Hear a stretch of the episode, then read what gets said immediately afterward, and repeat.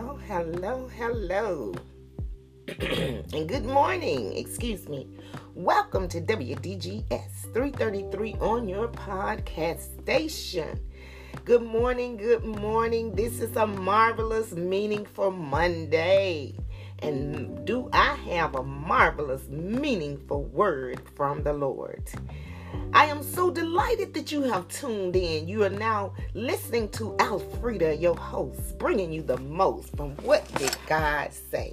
You know, today, today, today, this morning when I rose, I didn't have no doubt. I had a little pain, but I didn't have no doubt that God would take care of me and lead and guide me all the way.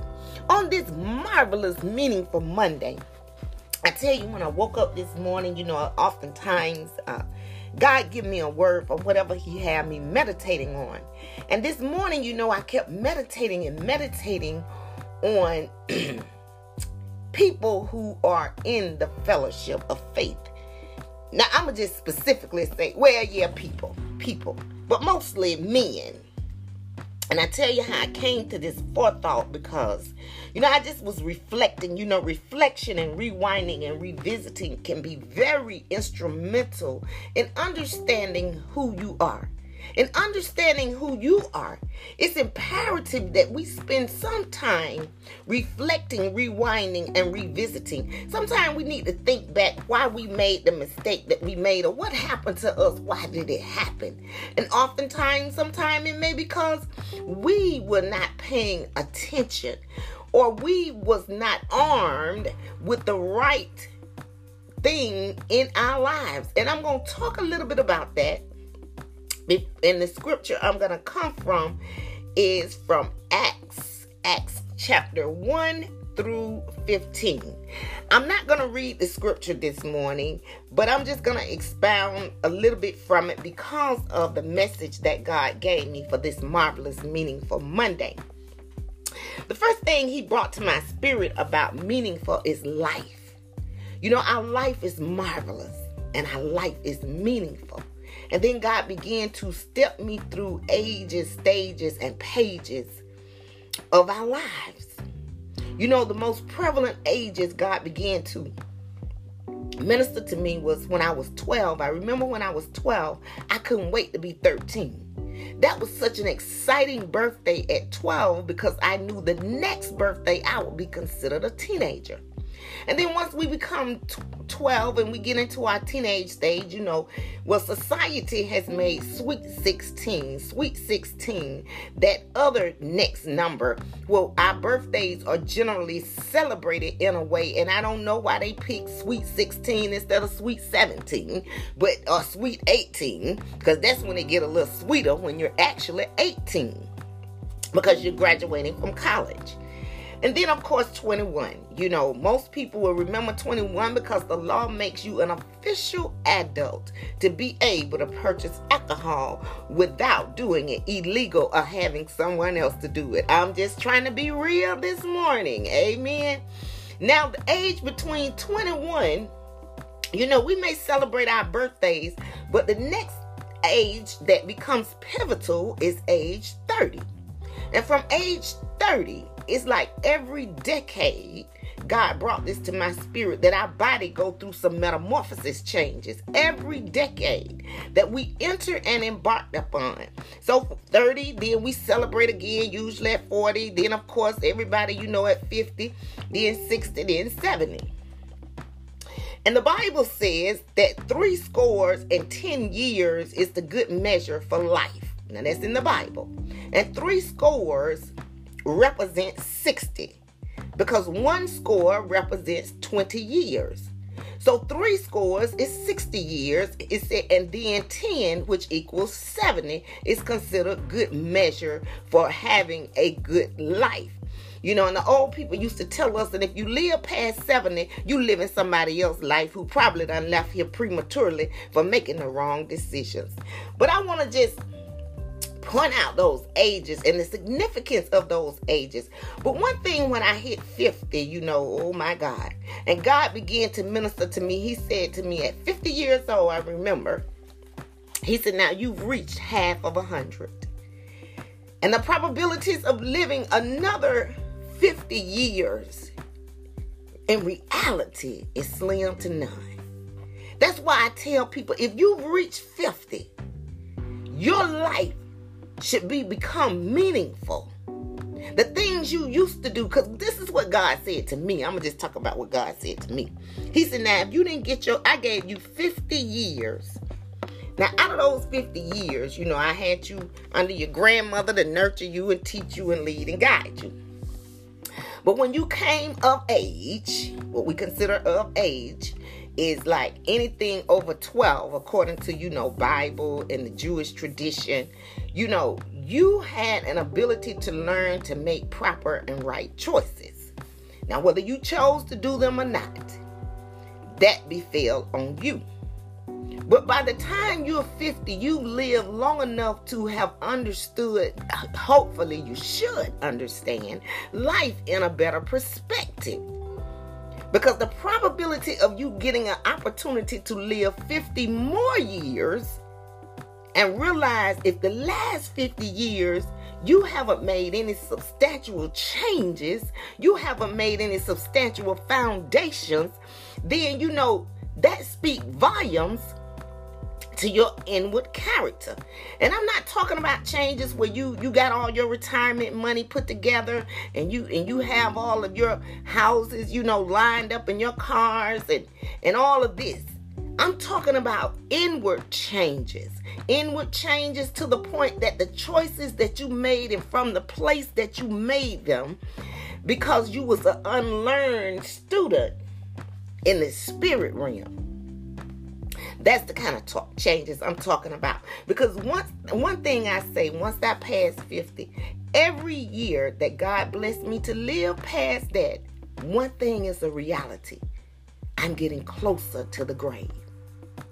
I mean, from the day we're born, we all are designed by God to reach an expiration date on earth. But I say, if you live past 50, that means you half of a hundred. Your probabilities become slimmer and slimmer and slimmer for every year that you are graced to have a marvelous life. Can you make it meaningful? Now, the next thing, like I said, he gave me ages. And then he gave me stages. And see, the stages that we go through in life oftentimes are the things that we deal with from our psyche of, of tradition, training, and trauma. And I got that from Apostle Oak, so I like to quote the, the reference when things are not originally mine.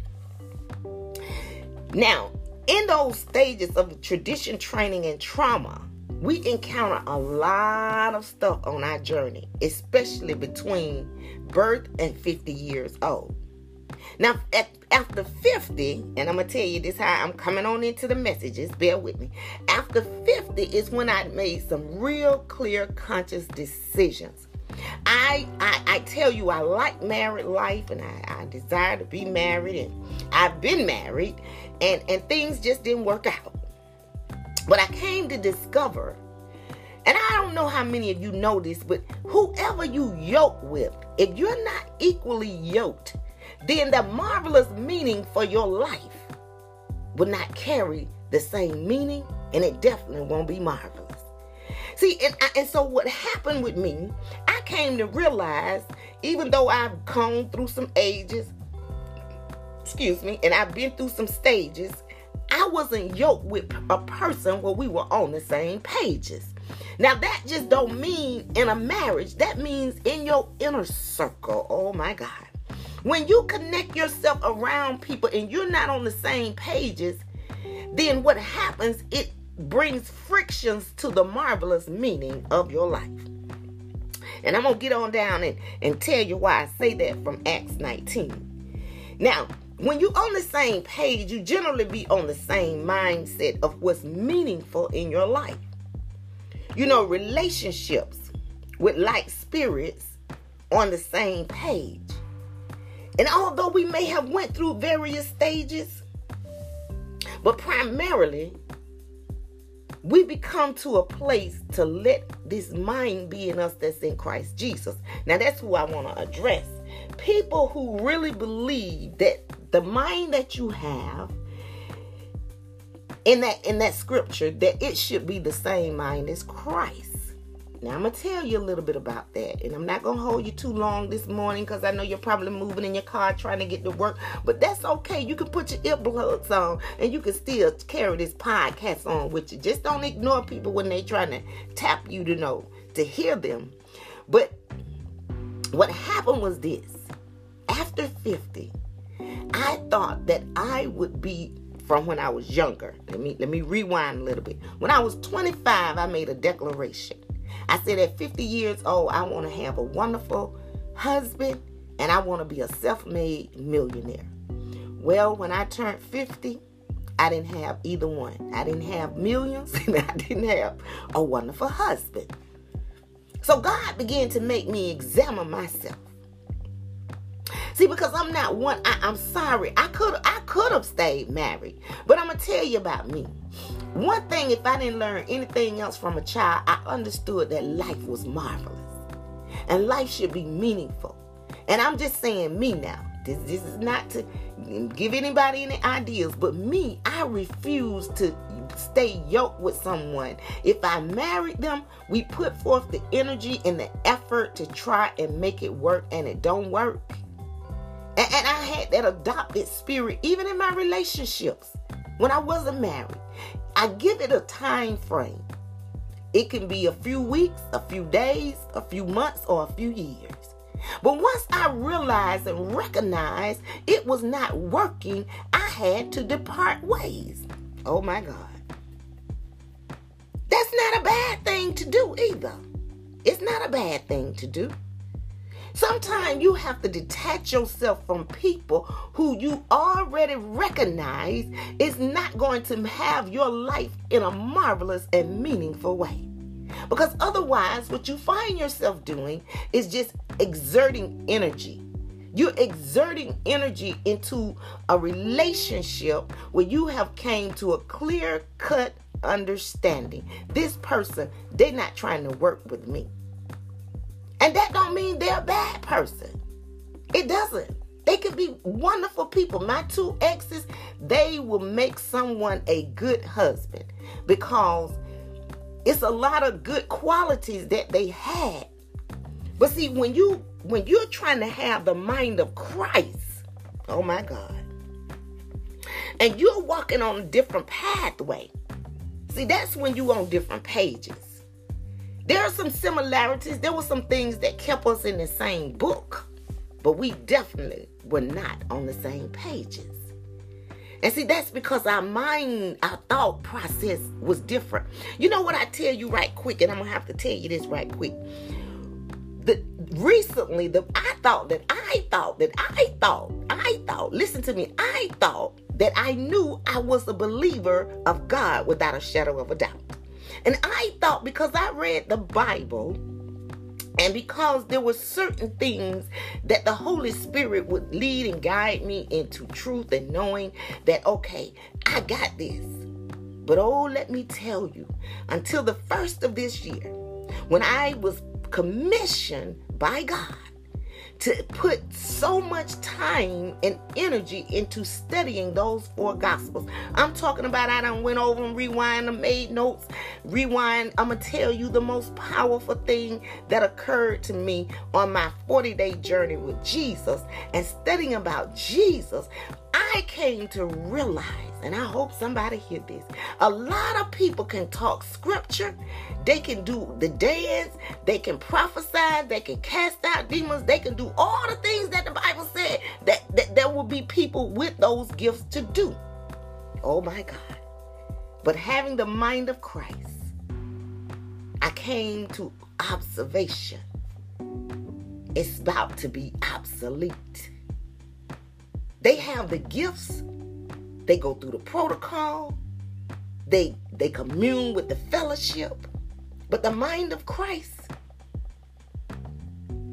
I'm going to tell you something. To know the mind of Christ, it will require you to study Christ. I'm not just talking about read about him, I'm saying study. And the more I began to study about Christ, the one thing I realized, he was always being questioned. And if he wasn't being questioned, he God would give him an insight and say, okay, those people finna come against you. And the Bible says sometimes he would just be done perform miracles. But he the Bible said God, he knew their thoughts and he would get out from around them. He would detach himself from people after he done performed miracles. He didn't hang around.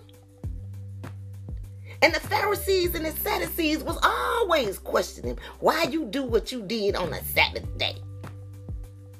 Because they was going by the old Mosaic laws. And on the Sabbath day, they they was teaching people, they were teaching now from the synagogues that you're not supposed to engage to do anything on the Sabbath day.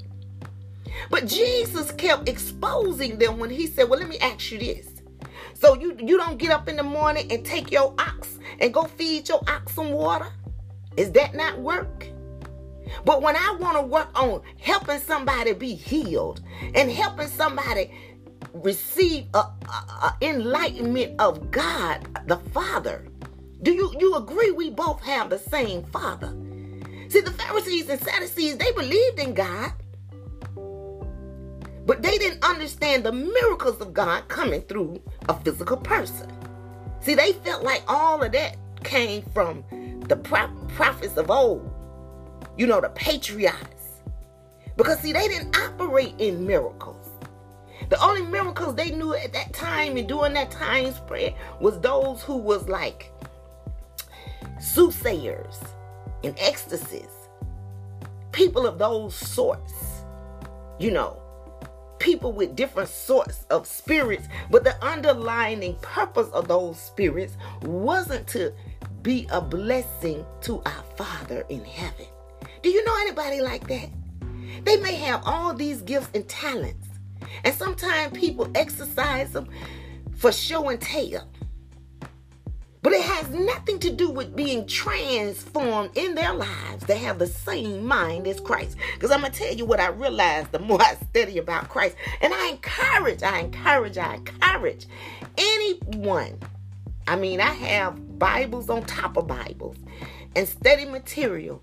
But I, that Bible app, it keeps the Word of God in a constant in my ear. And sometime like yesterday on Father's Day, I sat there and I kept going over the book of Luke and the book of John. And this morning, Acts. And when I would hear it, I go back, I replay it. I go back, I replay it. And you know, Matthew, Mark, Luke, and John, which is the four gospels, that's generally where, where Jesus, the most of Jesus' work were recorded by four different people. That's why a lot of times some of the information in the four gospels is similar. So Matthew, Mark, Luke, and John has recording of a lot of things that Jesus did, but sometimes they might have wrote it in a shorter version and one author wrote it in a longer version. But nevertheless, it's supposed to circumference the life and the walk of Jesus. So if you want to understand how to have a mind of Christ, it will be imperative, just like the only way you gonna know God, you must get into the Word of God from Genesis to Revelations and even the so called lost books because they're not lost. You know, some of the Maccabees and the other books that were inserted originally between the Old Testament and the New Testament that a lot of people don't even engage their their households of faith to even embark upon studying or reading from but i tell you they are very powerful very, very powerful because I have embarked upon studying in them. But I said all that to say this. If you want to have the mind of Christ, it's imperative that you study the walk of Jesus. You know, if Jesus is our Lord and our Savior, it is important to, if you let this mind be in you that is also in Christ Jesus, you cannot adopt the mind of anyone without studying that individual. And that's why I used to tell people I know my children, I know every last one of them. I know their spirit because I studied them, I watched them, I raised them. And in raising them, it's imperative that you study them. And that's why sometimes when your children, you ask them a question and you say, Well, did you do that? I didn't do that. But you already know. because you studied their habits, you studied their patterns. You know what make them tick tock, and you know the things that they don't stop. So I'm just saying, Sometimes you don't have to be questioning people. When things happen in your circle around you and you study that individual, you already know what time it is. You don't need to ask questions because people will show you who they are. That's one quote from Maya Angelou. People will show you who they are. Is that Iyanla? It might be Iyanla. All you have, yeah, that's Iyanla. All you have to do is just pay attention. They'll show you. Keep talking to them. They'll tell you some things and they'll ask you some things if you just sit back. And this is where the Holy Ghost come in because I know y'all in a hurry. The Holy Ghost. I'm to tell you how powerful the Holy Ghost is. The Holy Ghost is the teacher, the leader, and the guider into all truth. It leads you in the path of righteousness. It guides you which direction to go in, and it teaches you the truth. When you find a person that constantly lie, I'm gonna tell you right now, the Holy Ghost is not present in their lives. I, I, am just being honest. Because if it is, that means God is a lie. His word is not true. But the Holy Ghost is going to teach you the truth. And whether you want to tell it or not, you can't even help yourself. You have to tell it. So when you find people that's always telling lies and fanning flies, they may be believers, but they may not have the Holy Ghost. I'm gonna tell they don't have the Holy Ghost. Because the Holy Ghost makes you do two things. It makes you bold and it makes you honest. I'm just saying. And I'm not talking about being bold where you just go around and feel like you feel comfortable to tell people anything you want to say out of order to them or about them. But I mean bold in God bold in the word of God. Okay? Let's stay, let's get that understanding. Now from Acts the 19th chapter. Oh my God. You know, Paul had went to Ephesus.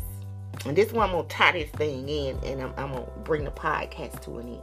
Paul went to Ephesus and he went there to teach the churches the correct thing to do. So, all throughout his journey, Paul was instructed by God to instruct people in the church, not people in the world now, people in the church, how to conduct themselves and how to act. So when Paul went to Ephesus, he he he he was in this church, this synagogue, this church, and he was teaching about the kingdom of God. But there was so much resistance. He said in his teaching, he was there for three months. And the entire three months, he the Bible says he was always in dispute and contingent with these people in the church. Oh my God. I hope somebody feel where I'm going today. Now we're talking about Paul, who who originally was Saul, who was changed on the road to Damascus, and God converted him and changed his name from Saul to Paul. And no other person knew about these when it came to church people. That used to be Paul's occupation. Oh my God. He was a persecutor for church folks. But then he became a, a, a, a prisoner of God's word for church folks. Oh my God. So when he went to this church for three months, he was trying to teach these people, but I'm telling you, the Bible said that after three months, he left and he went over to a school and he was able to work in that school for two years. So, what did that tell you? What does that tell you? This man came on a mission from God, went up in the church, and he couldn't even stay up in there. Because everybody who talking about let this mind be in you that's in Christ Jesus, they don't have the mind of Christ. They may have gifts and talents, but the mind of Christ, I'm gonna tell you something, it get deep when you study about it, honey. Jesus be telling people, listen here. Whatever you do, don't worry about it. Because the kingdom of God is at hand. Whatever you need, God got it. The earth is yours and the fullness thereof and everything that dwells therein. He said, when you give, give freely. Don't look for nothing in return. And I've never seen so many people that's connected in what's called the fellowship of faith that whatever they li- release, they looking for it in return. And if you don't give it to them, I'm gonna tell you they're gonna right fall out with you. People don't know how to release stuff and say, okay, God, you bless me with it, I release it, and when you get ready to give it back, you will. Or people don't know how to even have a conversation with you in a Christ-like manner. I had somebody to tell me not long ago, they said, well, you know, women, they just love to talk about God, talk about God, talk about God. That's all they want to talk about. But then, you know, I'm thinking it's listening in my mind, but you got people, and I'm just saying, you know, you know I got to keep it 1,000 brothers. All they want to do is talk about sex, talk about sex, and talk about sex. And I'm thinking, you know, you got some brothers, and, and that's how I came to my forethought this morning what is going on with these people who and I'm saying they have positions in the church. One was in the pulpit with a full length robe. You know, I'm talking about when I turned 50. When I turned 50, I used I said, okay, I'm gonna get me a, a saved man, a godly man. And um, you know, I used to even say that and you know, when I was married and my ex would say, yeah, just keep on thinking you're gonna get one of them church men. You, you, you okay? You don't know what they turn out to be. You don't know what's going on in their background. Cause cause they cause they just soothsayers. You know, he had a way of just saying stuff sometimes. But the more I have engaged, the more surprising I have been.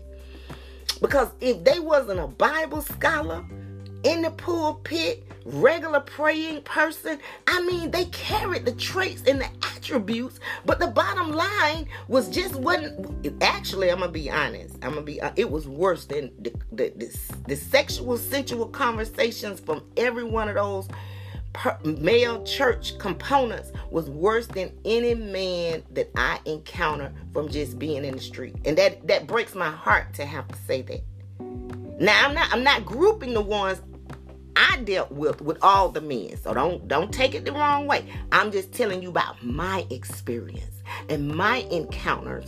They talk more about lustful engagements in the bedroom than brothers that I've known throughout my whole life from the street. I'm talking about brothers from the church, okay, in the church, deacons and Labans and all this.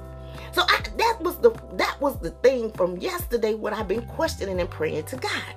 So I'm gonna tell you how God is and how the Holy Ghost move. He took me to Acts the 19th chapter, and I'm gonna wind this up. So when Paul went in this church, he couldn't be there for three months. Three months. And he had to come up out of there because the people mind was not the same as in Christ. But before Paul got to that church in Ephesus, he, he ran into 12 disciples. You know, so disciples, they they brothers in the church in positions too. So he asked them, he said, Have you received the Holy Ghost since you believed? Oh my God. Oh my God. And that's when God hit it. He said, Okay, you ran into some believers, but you ain't met no brother with the Holy Ghost. See, it's a difference when people in the church and they believers. You can be a believer, you can be a bona fide, true, thoroughbred Christian. But he asked them, he said, But have you received the Holy Ghost? And I'm gonna tell you what they had audacity to say to Paul, but they were just transparent and keeping it real. They said, We we ain't even never heard of that. What is what is that? And they said, Well, we we we he said, Well, how did you come about your belief? And they said, Well, we were baptized by John. You know, we came under the belief of John baptism.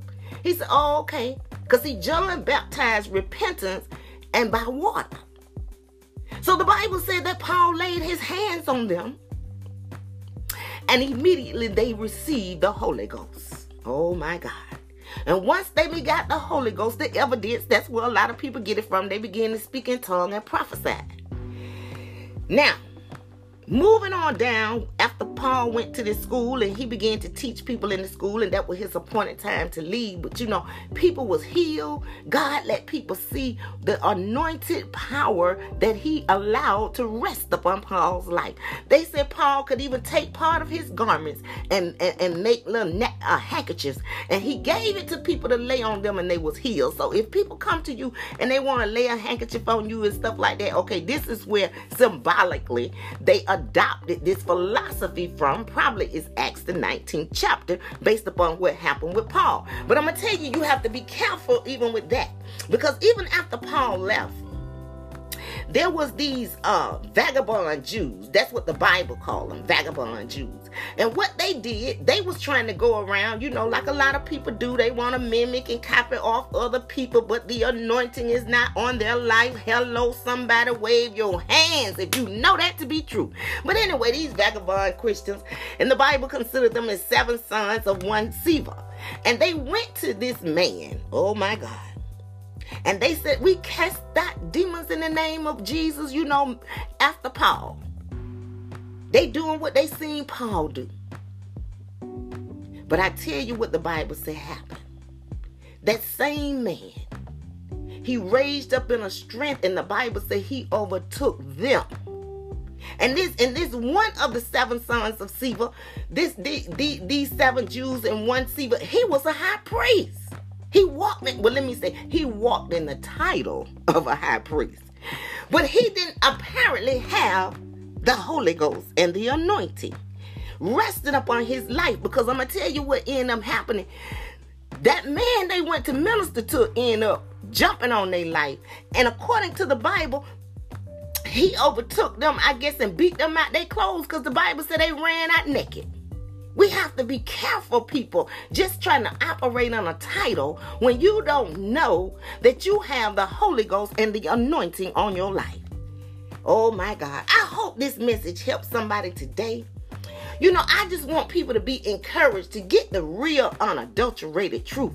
Get your Bible app, study about Jesus. I'm telling you, you can't walk up on every spirit, and you can't walk in every woman's life, and you can't walk in every man's life. And just because you talk God talk and they talk God talk, because a lot of people doing Paul era, and even when Paul arrived at Ephesus and met with them 12 disciples, just because they had that in common. Oh my God. They needed the Holy Ghost. And when a person ain't got the Holy Ghost, you know, sometimes I amuse people. I see just how far they gonna take this thing. But anytime somebody wanna keep questioning your sensuality and your sexuality, and they haven't taken the time, and I got to say this and ask you what's your favorite color, what's your favorite food. You know, I think something wrong with that picture. It's like for real though, bro. Can you put that to rest? Because one thing about talking about the Word of God, and I'm going to bring this to a close now. The Bible has answers for everything, including intimacy.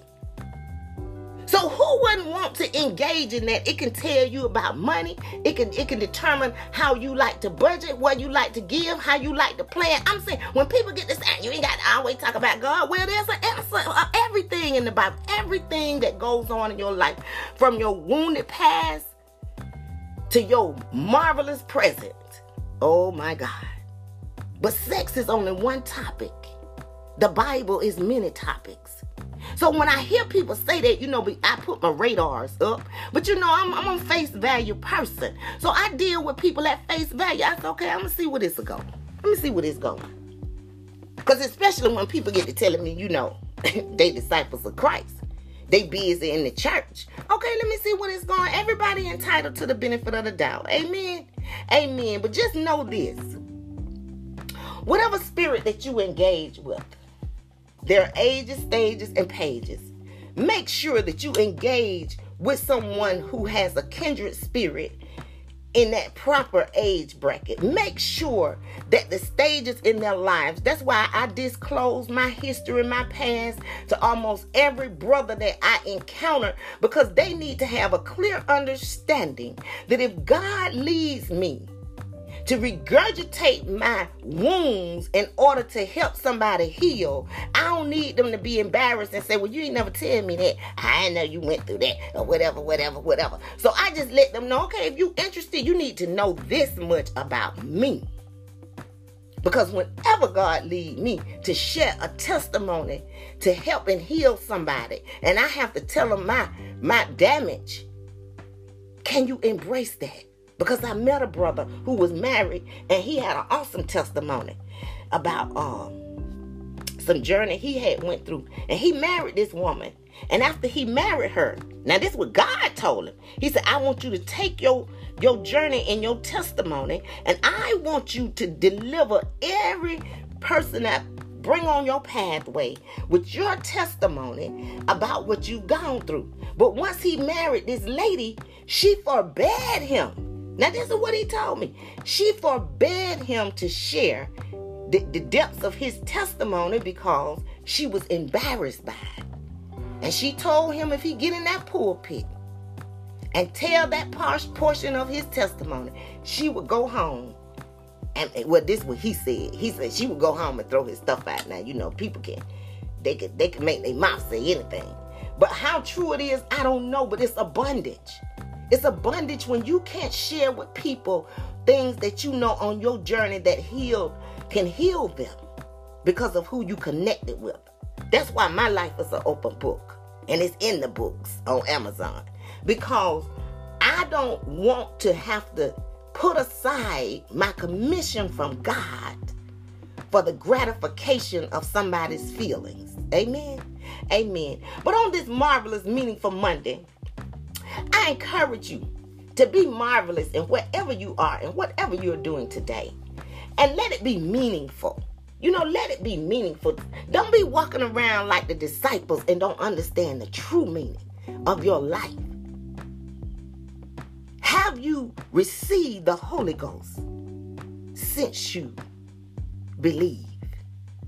If you are a believer, even if you are a non believer, the first step as a non believer is to first believe. Believe in Jesus Christ. Believe that He came, He died, He rose. That you may have life and have it more abundantly.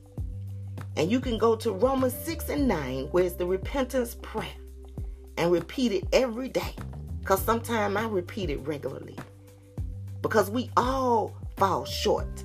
And we all sin and fall short. We may sin in our thoughts, and in our words, and in our deeds. But the most important thing, if you believe, and I think a lot of people do, uh, that don't even recognize and realize they believe. But if you believe, have you received the Holy Ghost since you believe? It will bring things to your remembrance and it will give you strength. It will be your teacher, your leader, and your guider and it'll bring everything to remembrance. That's why people can't sit and tell me anything because I'm going to sit down and the Holy Ghost going to bring it to my remembrance. Say, mm-hmm. Remember when they said this? Remember when they said that? Because somebody said, I'm praying and fasting for this marriage to work. And you know what? It amazed me because God brought, let me tell you how the Holy Ghost do. I know I got to go. I got to let you go. The Holy Ghost said, now this, this, this is recent engagement. A person said, I'm praying and I'm fasting for this couple. And they turned around three days later and said, I introduced this person how to go get them another fish from in the sea. And I'm paraphrasing. But I'm thinking in my mind because God said, okay, let me let me bring some stuff back to your remembrance. The Holy Ghost said, well, you know, why would somebody fast and pray and at the same time lead somebody to another woman, how to engage with another woman. If if they ain't signed no divorce papers, and so I'm talking about when people say the ink not wet, wasn't no ink even put on the paper. So why would you lead and guide and direct somebody to hook up with somebody else if you're trying to fast and pray? See, that's what I'm telling you. Sometimes people, you, do you see the logic in that? What is the logic in fasting and praying for a marriage to work, but you gonna introduce a brother to to how to get hook up with another female? Not and, and they ain't even said they finna divorce. And even if they did say it, it take a process. The paperwork can be filled out or filed. Who knows what God may do?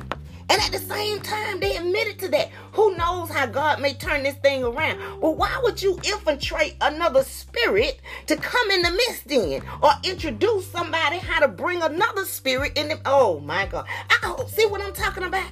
You have to be careful and you have to let the Holy Ghost, sometimes you got to be still. Let this mind be in you that is also in Christ Jesus. You got to listen to what people say and let the Holy Spirit do you just like it used to do Jesus. Sometimes it have to take you away away and set you off. And you may need to pray all night to figure out well, what's the real deal.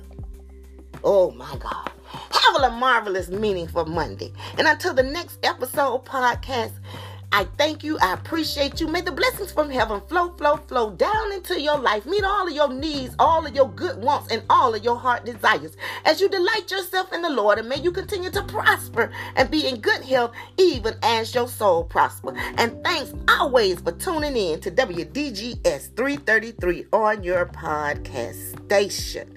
Feel free to hit me up, give me a call, or either send me an email. All my information is listed on my Facebook page and on my What Did God Say Ministry group page. Amen. Amen. God bless. Marvelous, meaningful Monday.